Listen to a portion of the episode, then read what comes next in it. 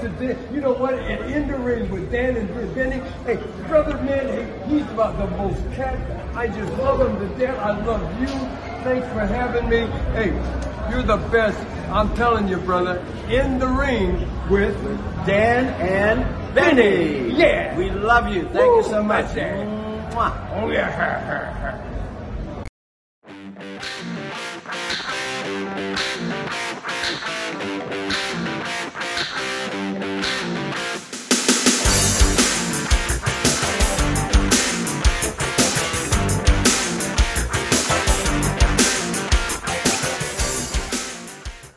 Hello, friends, and welcome to another edition of Dan and Benny the Ring.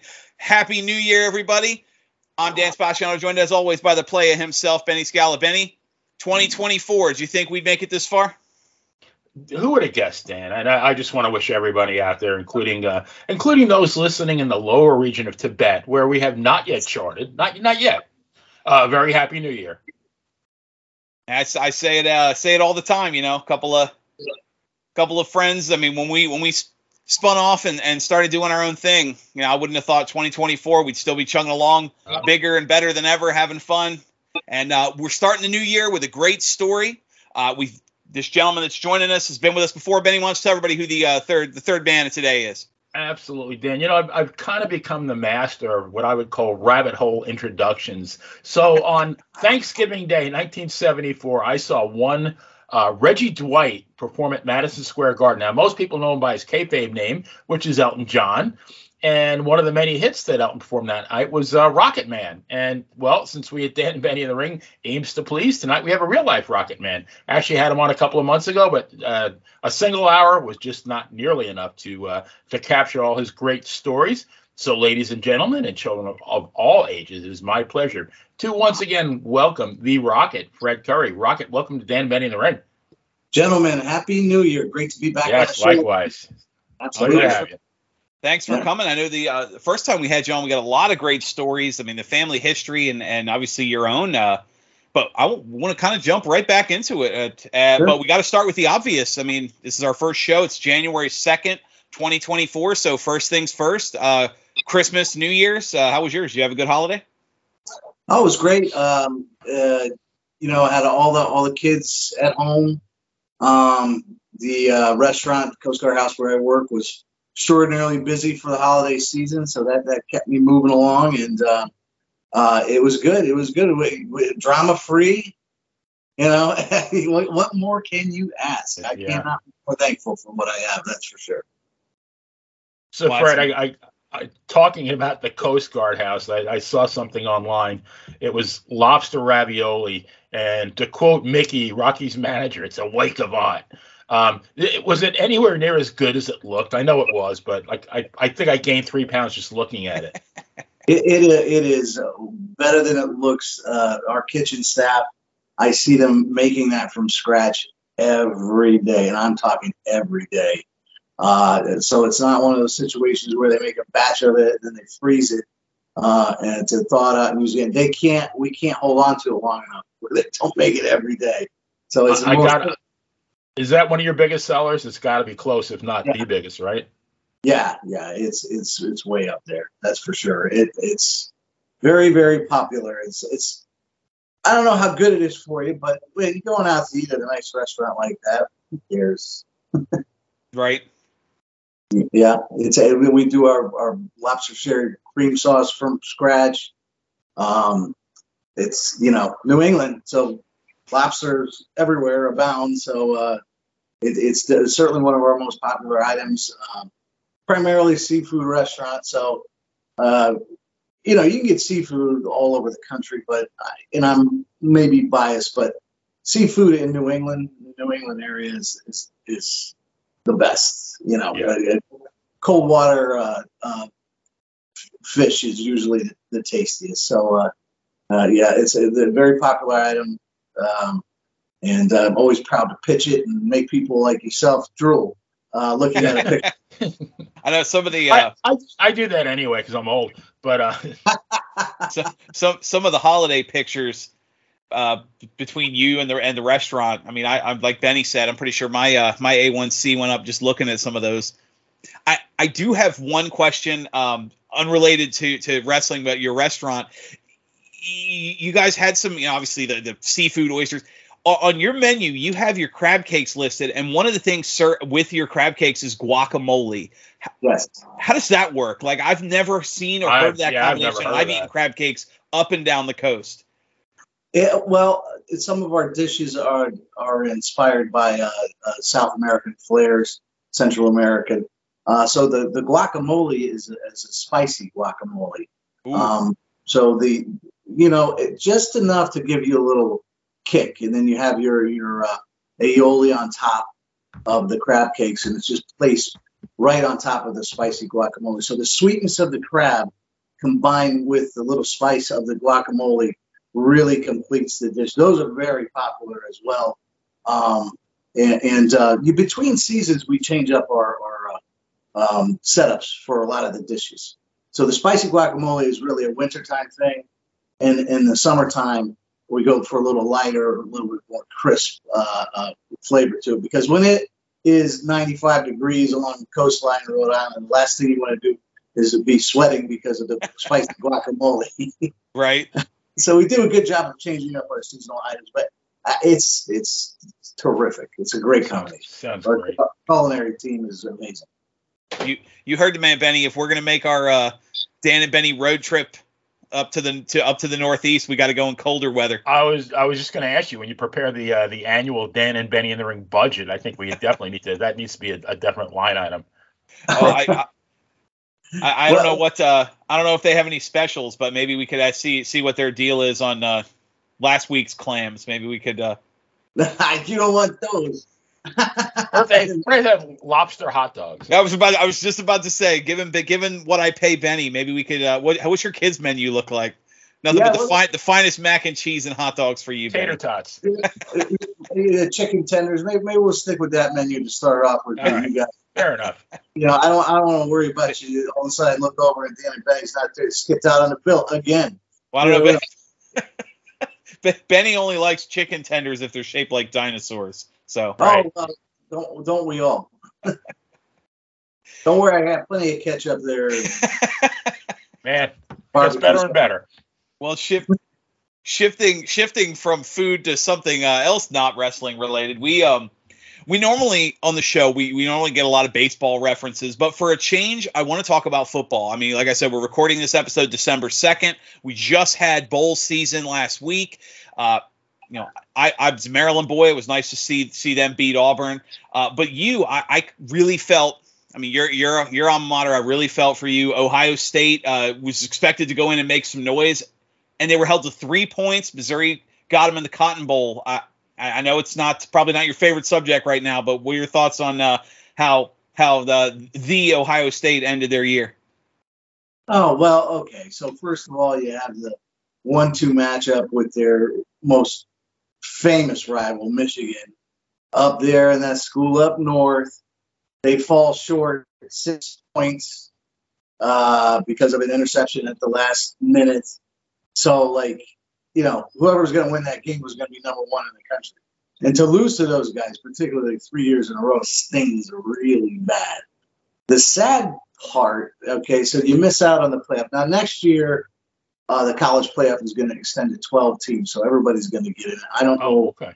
uh, you know, that's how great that is. But, you know, Ohio State going to the Cotton Bowl uh, with the transfer portal now, which means players can switch teams on a whim in college now, uh, and with some of their better players expecting to go in the NFL draft and the Cotton Bowl not meaning to, to it, they're starting all their third stringers, their freshmen. Uh, so you know, you watch that game or try to watch that game, and they only put up three points when they were putting up like 45 points all year. Is, rather disheartening. And you know, from an alumni point and a fan, it's like, come on, guys, you got to finish strong. But you know, it's a different culture. It's it, it's it's too bad because uh, you know, it's almost like uh, becoming like the NBA. You remember what, back in the day, the 90s, 80s, you could stick with an NBA team because it'd be the same team every year. Now it's it changes every year. How can you get behind a product that doesn't stay true to itself? So I hope that doesn't happen in college football. That game stunk. It was embarrassing. They lose to Missouri by three points, uh, but the loss by Florida State by 63 points to Georgia made it sting a little less. But Yeah. neither here, nor- here nor there. You know, wait another season and to be an Ohio State uh, alumni and fan when you don't um, win out, particularly beating Michigan uh, in the college football year. It's a long, long off season waiting to get another shot.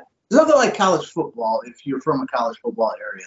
Oh, It yeah. is like Absolutely. it's so big time and the fans are so passionate so you know my wife she's watching me watch that uh, michigan game. And uh, you know she doesn't understand. She's from uh, up here in, in new england where college football isn't that big a deal. And she's like i just don't get it. And i'm like don't bother me. I'm watching this game. You're not going to get it. Don't worry about it. But uh, it was disheartening but there's next year. There's always hope. Didn't uh, didn't Urban Meyer kind of have Michigan's number though when he was coach? Oh yeah, uh, Urban Meyer never lost to Michigan. So Right. Jim Harbaugh, who's a coach of Michigan, lost eight in a row to Ohio State before winning the last three. They were going to fire him. Right, Like, right, because he because he couldn't beat Ohio State, right? Yeah, now the guy's in the national championship, but that's that's that's how life goes. Whether it's football or wrestling, as my grandfather says, today's news, tomorrow's toilet paper. You never know Yeah. what's Right. going to happen. You just have to, to stick true to yourself and mean, evolve. I clear- clearly, they just needed to steal more signals from Ohio. That was the problem. Uh, right? You know, you you mentioned the uh, how how college ball's changing and and uh, loss. You know, Florida, lo- Florida, uh, FSU losing to Georgia. Craig, if I'm wrong, wasn't it something like between the two teams? It was something like almost 60 players that that, Yeah. that didn't play because of of transfer portal or choosing to sit. I mean, Yeah. you know, you're you're imagine being a, a fan, or I mean, I think when I was like when I went to Maryland, you know, being a fan, getting your ticket, getting excited to go to the bowl game, and you're watching third, fourth stringers in Florida State's case or FSU's case, they was what the only the second time since high school that kid had started a football game. Like, you know, Yeah. You're- equipment Yeah. manager. It's it's entirely disappointing. Ohio State's quarterback was number 33. I didn't know who that kid was. yeah, Uh, and and um, uh, it's it's just you know it's it's terrible. And you're right. It was like 60 some players, so it's tough as a fan. Um, but like again with the college football landscape, next year or the year after, the Big Ten is going to have USC and UCLA in it. yeah, you're gonna have what What? six, 16, 16 teams or 18 teams in the Big Ten. Yeah, but and it's it, it waters it down. It waters down the product, just like wrestling can get watered down because you're doing too much. It's not a regional thing anymore. That was a cool thing about Yeah. college football is is it was regional. a Big Ten going against a Pac-10 and the Rose Bowl, teams that are never going to play each other. Now they're all going to play each other all year round. Who gives, who gives a crap? It's it's I mean, I, I look Yeah. at it like when, when I went to Maryland, they were fighting over the ACC championship. That was before they left for the Big Ten. And now with with I mean, they've added Louisville, and now they've they're they're going to add Cal and Stanford. I mean, you could very well next year. Well, this year, I mean, uh, Florida State beat Louisville in the ACC championship, you could have two teams with that that don't have Atlantic coastlines Yeah. fighting over the Atlantic Coast championship.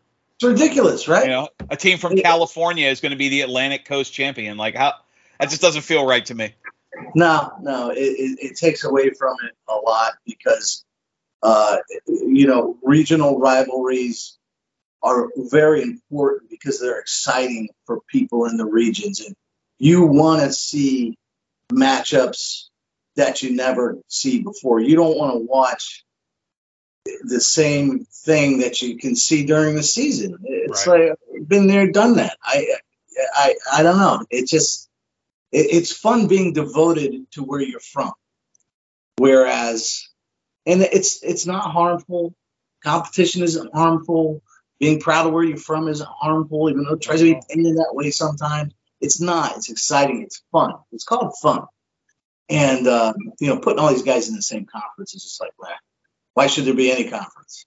Right. Don't be Notre Dame. You know. Well, perfect segue, Fred, into the first wrestling question. Even though not necessarily regarding your career, but it's, it's more regarding the current product. And you were talking about like diluted product, but I just read something that between AEW and TNA, they have a total of 14 titles. Now, both your grandfather and your dad were products of the the territory days, and typically a territory would have maybe that like that region or United States tag team title, and then maybe you know the tag team title. Uh, and both your grandfather and, and, your dad won multiple championships. But at that time, uh, you know, a territory championship, like I, I know your grandfather won the the Brass Knucks in Texas, which was a, a very very prestigious title, numerous times. And uh, so I just feel like you know if everybody in a territory or a promotion is wearing a belt. Then a, a championship really is meaningless, and I was just kind of wondering how you how you wanted to weigh in on that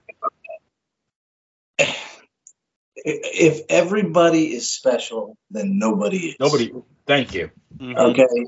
So we talk about watering down the product of football. Perfect segue into uh, wrestling, as you say.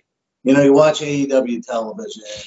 They've got all these Ring of Honor titles and all these AEW titles. Every match is a title match.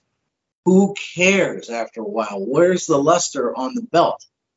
The, the, the Ric Flair holding the, the National Wrestling Alliance World Championship for as long as he did made it special, made it important. Every time he would go to a different territory, he would be a money draw because the title never changed and there was only one. Uh, whereas, you know, the, the, WWF title was special too. But I mean, you look at uh, WWF titles there's too many of those too. They had a universal title, now they've got a world championship, now they've got a heavyweight champion. Just leave it on Reigns and be done with it. This way, everybody's chasing. Now they've done a better job than most. But when you talk about the territories, back to Ric Flair being the National Wrestling Alliance champion, or Dory Funk, or Harley Race, Briscoe, yeah, sure, Briscoe, all these guys held the titles for a long period of time. Yeah. And being the champion was not only being the best, but being the most dependable champion. All right, they put the title on Kerry Von Erich in Texas Stadium, and they took it off of him in 13 days because they couldn't trust the product, uh, which is another conversation for another time. Yeah. But dwindling down these these belts to mean something is is so important. The WWF in the 80s and 90s, the World Heavyweight Championship and the Intercontinental Championship were important because that's all there was to it. And the Intercontinental Belt was a stepping stone to get to the world title. Correct. It only makes sense if you have eight matches on the card and everybody's fighting for a title. That means everybody's going to have a title. And who cares? How can you draw? How can you how can you make people devoted to you? Like we were talking about with college football. Why am I going to trust this product if there's 18 champions and the belt changes every three weeks and I don't know what it's for. You know, territories, it meant something. The Sheik in the Detroit territory. Okay, all the territories had their own heavyweight champions because there wasn't cable back then. There wasn't pay per view. So the local TV was all it was. So that's all the people watching that area knew who the title was. But it was on the Sheik all the time. And maybe it, he held on to a little too tight. But when Bobo Brazil beat him for the U.S. Heavyweight Championship, it was a big deal. And the next right. time they came to, to go to the next show in Cobo or the Joe Louis Arena, sold tickets. And the people got behind the champ. It was always the babyface chasing the, the heel champ. It was a beautiful, poetic uh, formula. Now, I mean, too many of them, and it, it, waters it down. It makes them less special. Um, you know, it's it's. I don't like it, but I mean, still a fan, but but the, the, you can't you cannot you got to keep it simple. Can't overcomplicate uh, wrestling storylines or or the way uh, titles play out or the personnel or anything like that. Keep it simple. This way, the people can follow it. You can't confuse the fans. If there's if there's nine titles, who are they supposed to cheer for? Who are they supposed to get behind? What are they supposed to look forward to? So that's my opinion on it anyway. You know, but and you just mentioned Flair, but, but you know, going in reverse though, when Flair or you know or uh, Race or Briscoe or Dory when they toured the country and they hit each territory. So what they would do, like just say for example, in Memphis, you know, whoever the Southern heavyweight champion was, which was, you know, in most cases Lawler, or you yeah. know, the, down in Florida, the Florida heavyweight champion, who were what so they would, you know, Flair would wrestle the regional champion, and of course he'd leave with the belt, but in the process, he made that, you know, that guy look like a million bucks. Yeah. So that you know, even though he may might not have captured the title from Flair, he came like yay close, and that you know, but that helped the territory when when when Flair or whoever left because like man, man, my guys, he almost beat the champ, the world champ.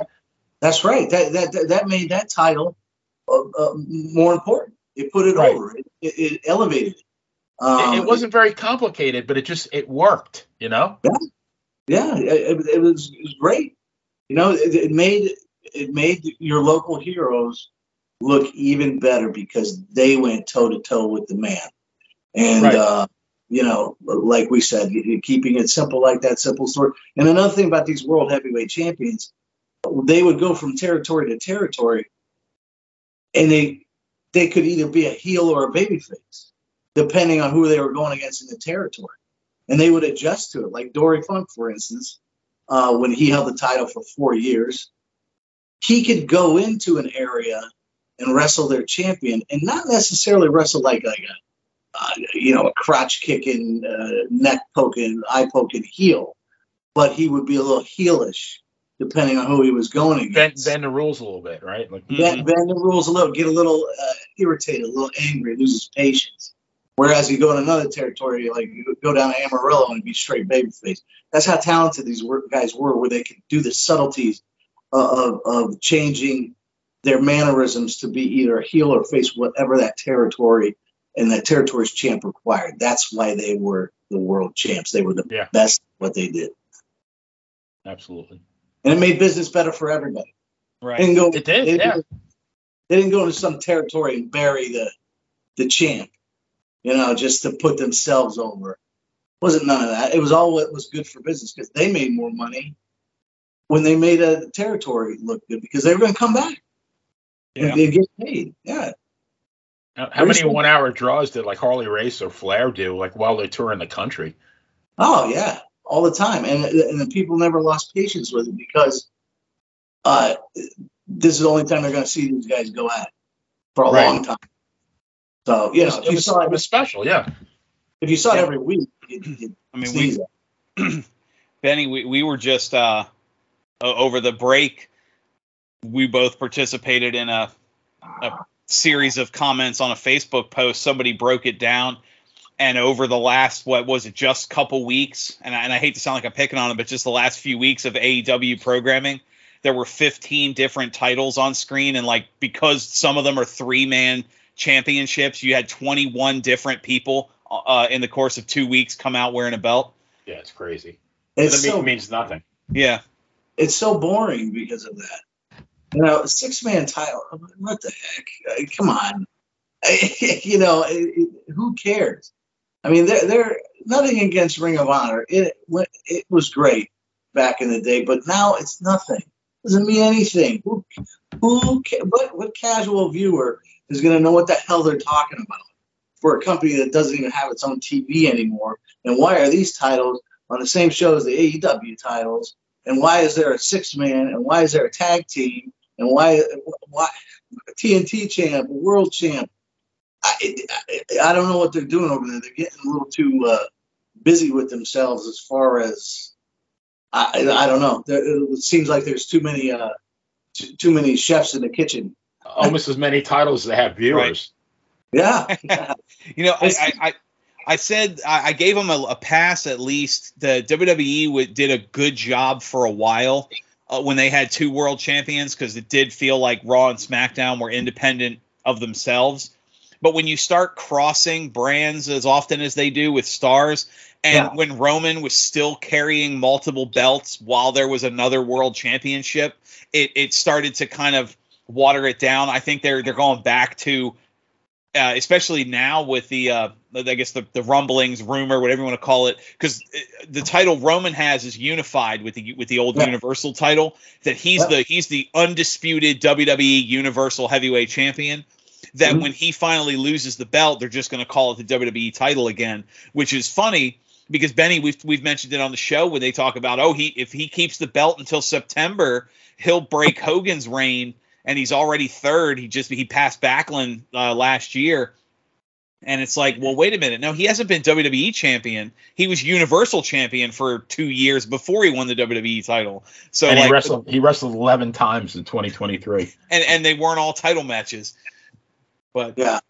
Yeah, well, I, I, it looks like they're getting by back to unifying it, um, and which is what they should do. It was getting a little complicated. I mean, I don't know what I, I don't know what they're going to do with Rollins' title, or whether they're going to keep that or whatever. But it, it seems like WWE television is getting a little better. You know, it's too bad because all elite wrestling it was nice to have an alternative, and they started off and they were they were pretty hot and it was okay, but they've cooled significantly. Whereas, and I'm sure you guys talk about this all the time, whereas WWE has got accelerated. I mean, they've actually developed stars and mhm. brought back stars, and it, it- it's really kind of interesting um, because they're they're going back to making it more simple, where the people can follow what they're doing, who the baby faces are, who the heels are.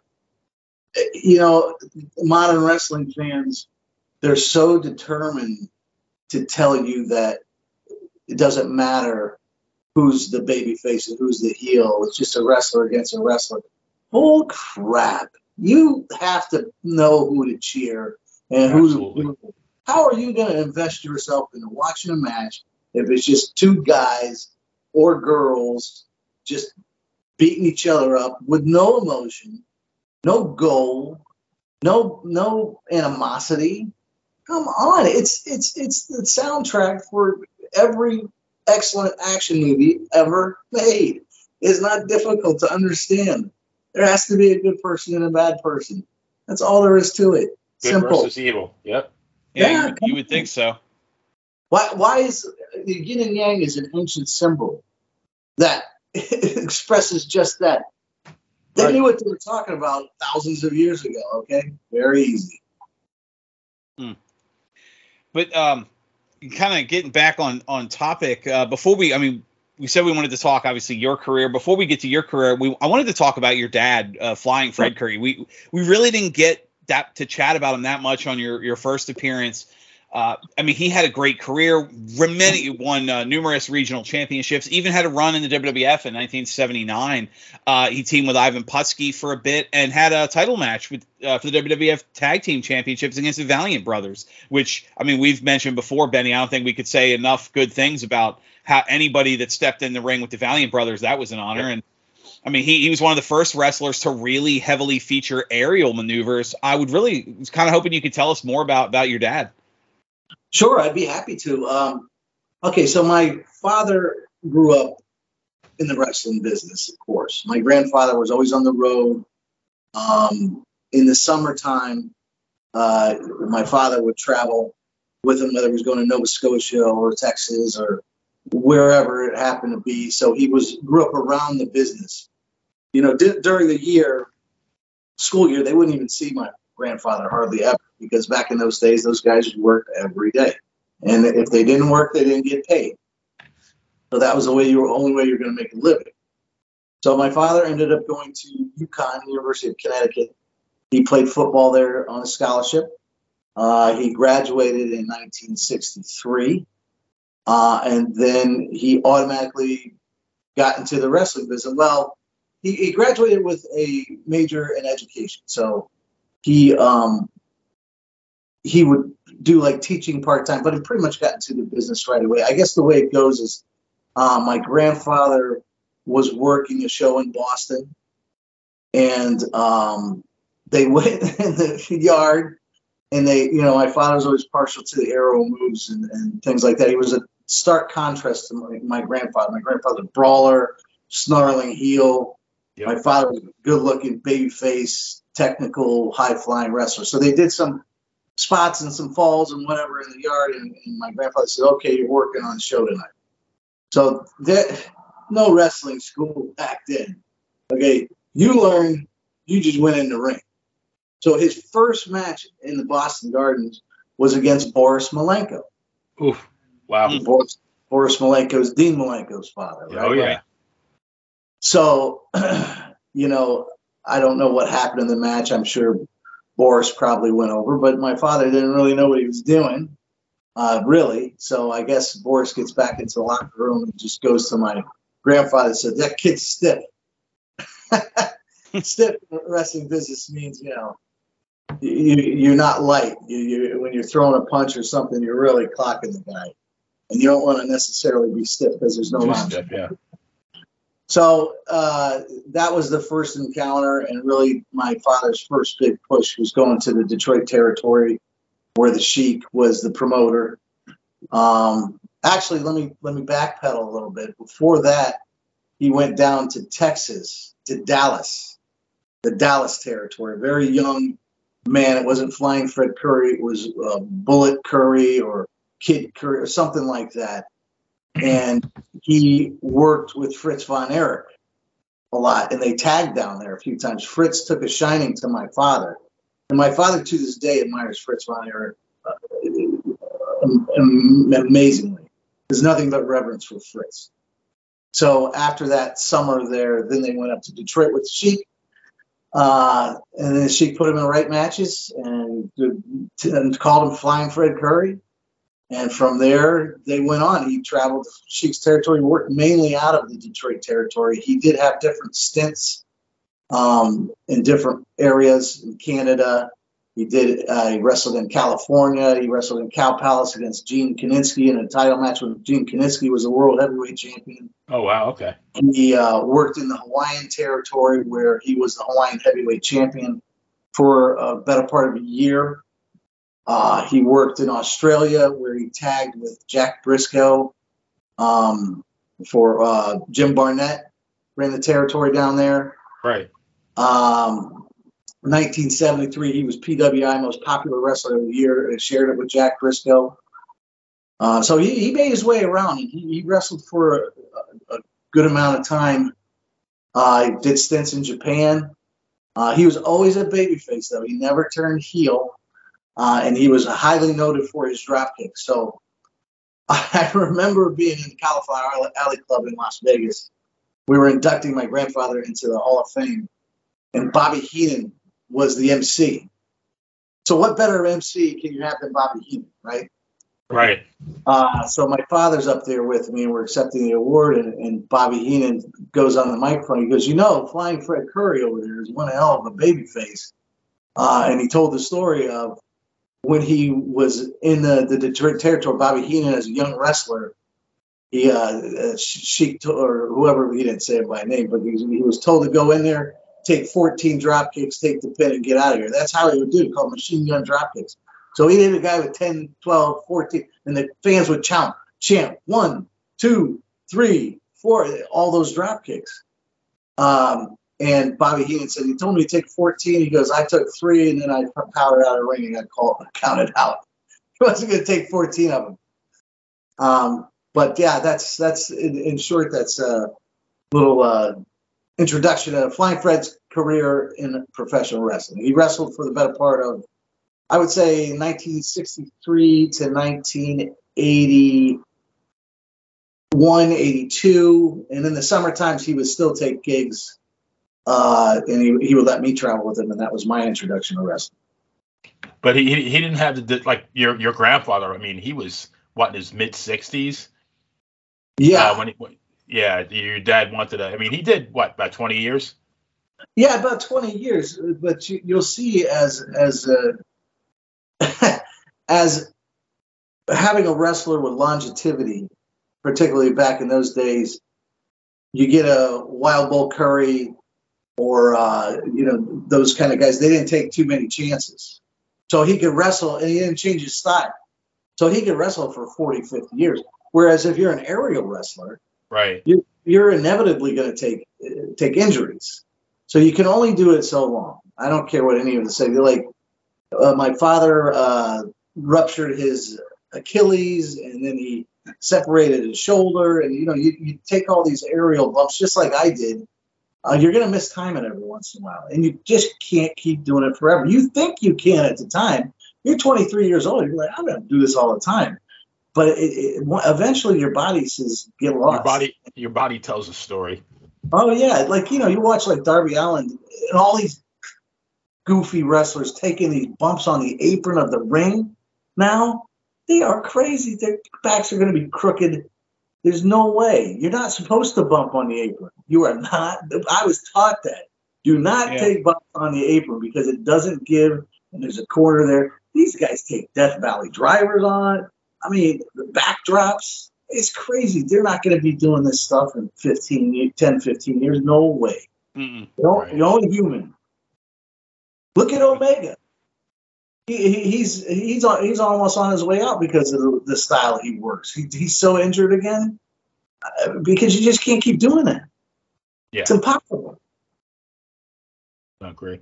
So So your uh your your dad wasn't taking those bumps onto piles of furniture and stuff either.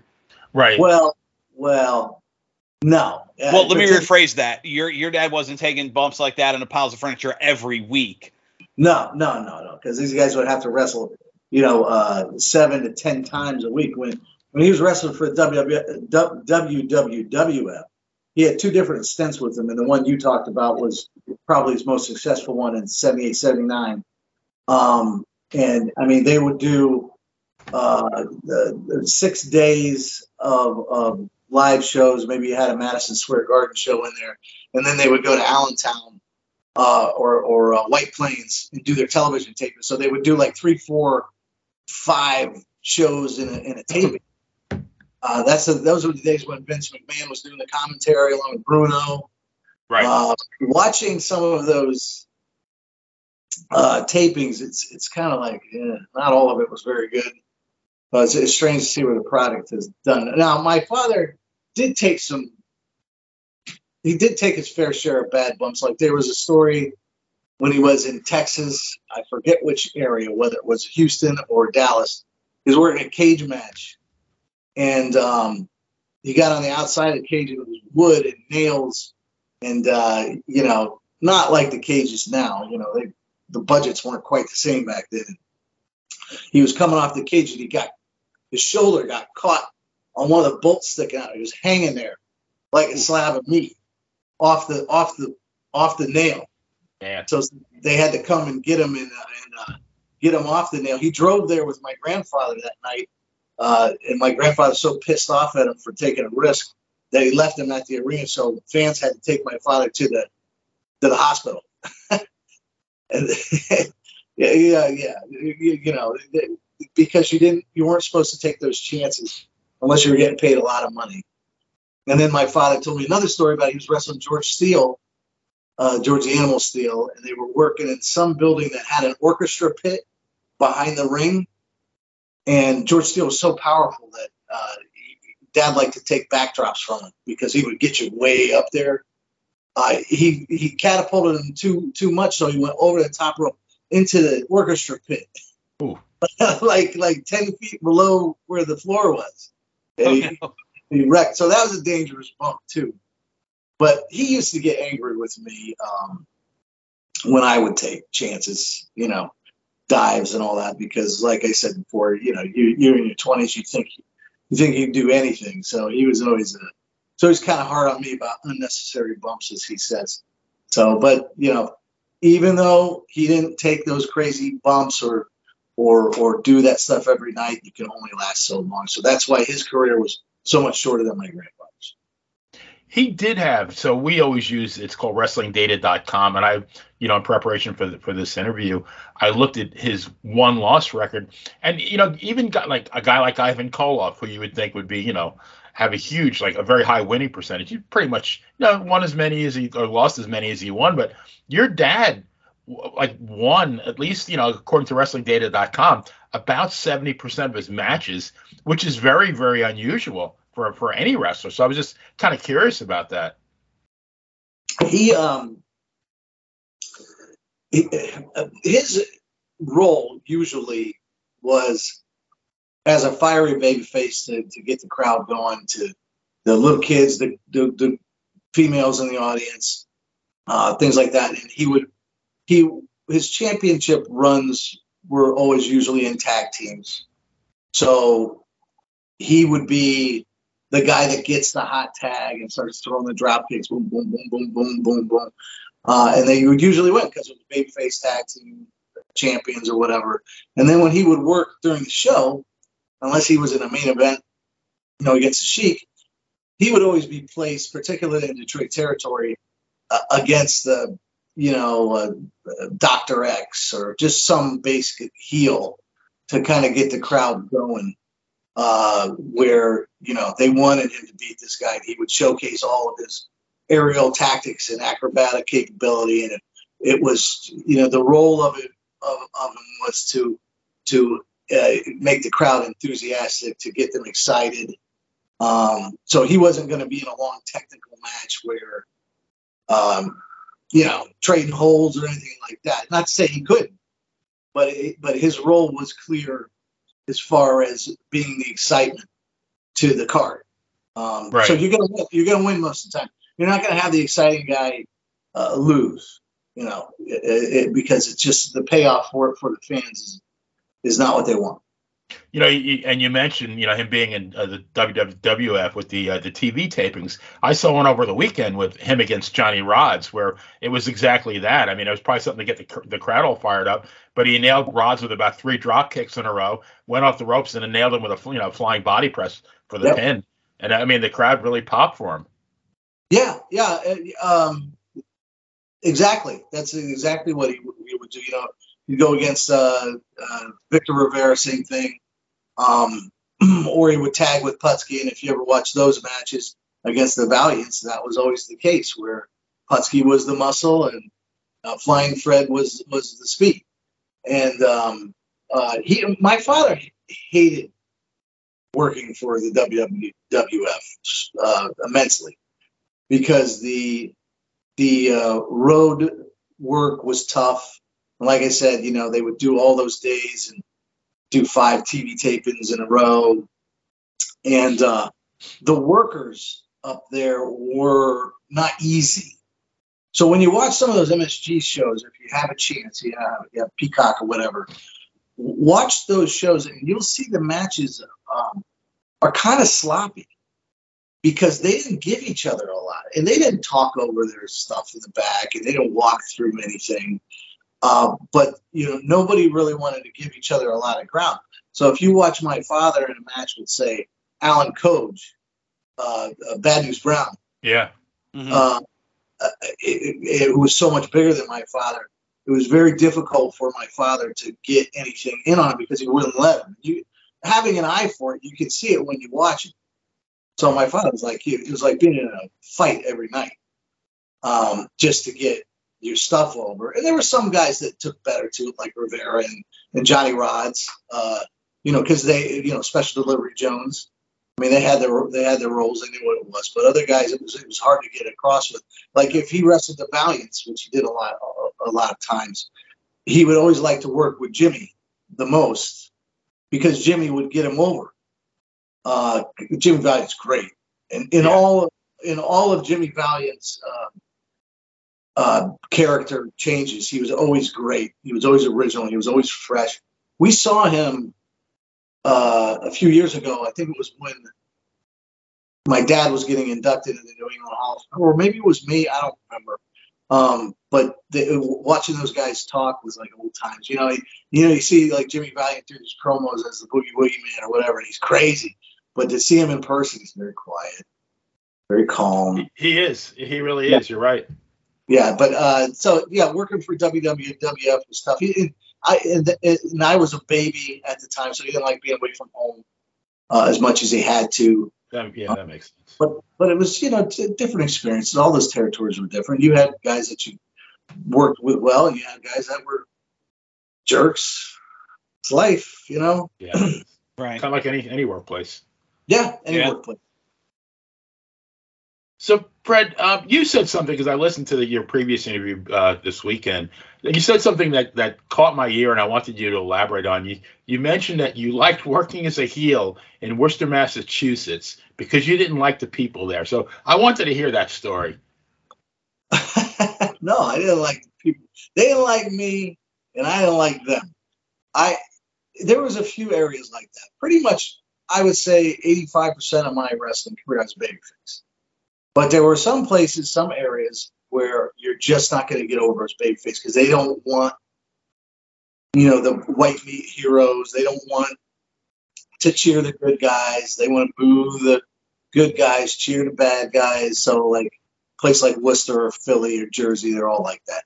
Um, so Worcester, I, I was working pretty steady uh, gig up there, like once a month, once twice a month, and they drew big houses and all that. They tried to bring me in as the Rocket, you know, hopping up and down, drop kicks, all that, all those things, and the people just would turn on me every chance they got. So I just, I told the promoter, I just went with it, and I stopped, and I stopped working as a baby face, and I just started jaw jacking as a heel, and and um, you know, if I threw a drop kick, it would be like a Mr. Perfect kind of drop kick, like slapping the guy around and hitting a pretty one, and then you know showing off all those things I got from watching people throughout the year. But it was easier for me to be a heel there, and I was more successful as a heel because I meant it. Uh, and it, just like any heel, it got to the point where they started to enjoy it so much, so then they started to cheer me, and, and by that time I was, I was getting out of it anyway. But there were there were different places like that where, you know, if you go to like Newport, Vermont, um, they're going to cheer me all day of the week for doing nothing because they're so excited to see wrestling there, and they want to see the good guy and the bad guy. But then you send me as as a babyface down to uh, uh, Trenton, New Jersey, or, or Philly, or South Philly. No, they ain't going for me as a baby face at all. And that's fine. That's okay. You know, it's easier to work here. you know, they say they say the uh, the best characters are just the real you turned up to eleven. So you just more naturally played yourself that, when you were a heel. Is that what you're saying? That's right. Well, that's that was a situational thing. It's just like being successful as a babyface. Uh, and you know, it's funny in the restaurant industry how everything I have done in wrestling or learned in wrestling is transferable to the restaurant. So when I I do these little talks called pre meals, and you get the employees ready for the day, the servers, the support, all those guys. So basically, I tell them the same thing because what they're doing is putting on a performance uh, and they're being a part of them. But I tell them the same thing I tell wrestlers: you cannot fake it. You cannot. You you you can't be impartial. Some of you has to be in what you're pitching to people. You have to believe in what you're doing, because if you don't believe it, they're not going to believe it. And that's the same in wrestling. If you don't believe in what you're doing, you don't buy into your storyline, you don't buy into the pitch of the match or whatever angle you're doing, or whatever you're trying to accomplish, if you don't in your mind believe this scenario and you just try to walk through it, it's going to look fake. And if it looks fake, it's fake to the people. And that's a very controversial word, fake. And one thing's for certain in wrestling, you don't want that word to have anything to do with you. So that's like when you watch these people do, uh, you can tell uh, mm-hmm. when like WWE on Raw, when they're doing scripted interview, and it it's you know it just sounds like crap because it's hollow. They read it. Uh, right. They've been told to say it. They don't believe what they're doing. But but then you watch like CM Punk cut a promo or The Rock or Cena. They're buying into what they're talking about. Part of what they're doing out there, like you said, is a part of themselves up to 11. But the, the key component of that is you have to believe in what you're doing. So whenever I was working heel or I was working babyface, I would just buy in to the situation. And if once I got to a point where I couldn't buy into it or I didn't want to or I wasn't enthusiastic about it anymore, it's time to call it a day. Don't do that to the fans. Don't do that to yourself. You know, I kind of want to expand on something. You were talking about. Uh, even playing a heel, you said you know Northeast they'd always cheer you. You said something on the uh, on your last appearance. You mentioned that, that, there are other you talked about there's no more territories. We know that system's dead. You did say there are regions. Each region has a unique style and the fans tend to associate with that. So kind of expand on that a little bit. Like how can you tell okay this is a philly guy this is a chicago guy this guy trained in florida? Like how, how do you what, what kind of what kind of markers what do you look for in that well it's more along the lines of uh, wherever their home base is, whatever their region is, it's what the fans go for there. It's what they want there. That kind of uh, molds them into the wrestling personality they have. So if you're talking about like Philadelphia, New Jersey, places like that, they, they want blood. They they they are hungry for violence. They don't want a rah rah kind of thing. They they they want a rough looking. They want Eddie Kingston, is what they want. They don't want they don't want Rocket Fred Curry. Trust me. But if you go to New England, certain parts of New England are different, and it, it characterizes what kind of worker you are. So, like I uh, shadowed to before, if you're in Vermont or Maine, for instance, they're excited for anything you do. They just want entertainment. So, if you're a worker out of there, you are invested into the babyface and heel dichotomy of how you work your matches. Um, if you're down in in uh, Virginia or North Carolina, you're going to be a workhorse. You're gonna you're gonna do long, meaning, meaningful psychological matches uh, that isn't necessarily driven with spots, but it's scattered throughout, and that's the way we work. Those guys are very technical with their switches, with their reversals, all of those things. That they're very very good. Um, Midwest, same kind of thing. Uh, the fans are hot. Uh, they buy into the uh, babyface heel dichotomy uh, as well. Whereas if you go to the West Coast, they want spots. They want orchestrated, and I'm not talking about everything. Okay, it's it's just you, you see it. They, you know, you look at like a match, a lucha match that you see in California, Right. and you take you take that same match to Virginia, and it's just not going to get over the same way. Whereas, you know, the invisible grenade's going to go over really well over there. But if you did that in Maine, they would be like, "What the? What are you doing? What the hell's going on here?" It's just like in Pennsylvania, where when Chikara was hot. I don't know if you guys are familiar with Chikara, but they basically that was Mike Quackenbush's group, uh, and they would dress as characters, and it would be gimmicky, and they would do silly spots, and the people out there love that crap. But if you did that down in certain parts of uh, Louisiana or Florida, they they you out of the building. So it really it really characterizes what kind of worker you are, and you know the successful ones can can uh, diverse their range wherever they happen to go. But it's important to know what kind of crowds you're, you're, you're going to see. Um, but when you don't, when you see a, a guy that's from an area that hasn't ever been to another area, you know, you kind of know. You're like, okay, that, that, that guy's from Carolina, or or you know, it's not an insult. It just it's it's it's their it's the way they the way they work. Um, but you know, you shake that by by working in different areas and with different people. Um, but it, there are differences. Like like like I said, it's not territories, but you know, it's funny. It kind of follows uh, Yes. what the territory used to be. Um, whereas, you know, back in the territory days, uh, if you're talking about Crockett down in uh, uh, uh, Carolinas, you had a certain kind of wrestling. Uh, and then you come up to the Northeast with WWF or WWF. You, you get the reliance on the baby faces and heels and the larger than life looking characters. And then you go to Detroit territory. It, it's it, it kind of trickles down throughout the ages. That's for sure.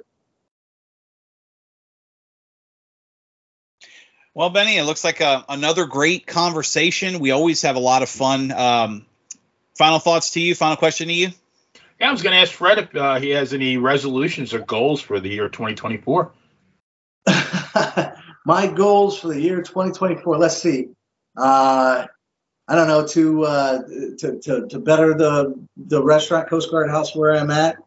Um, uh, to just spend as much time with my family as I can. Maybe lose a couple pounds. You know, stay away from that lobster ravioli. Uh, it's it's very easy to get lost in it. Um, Possible.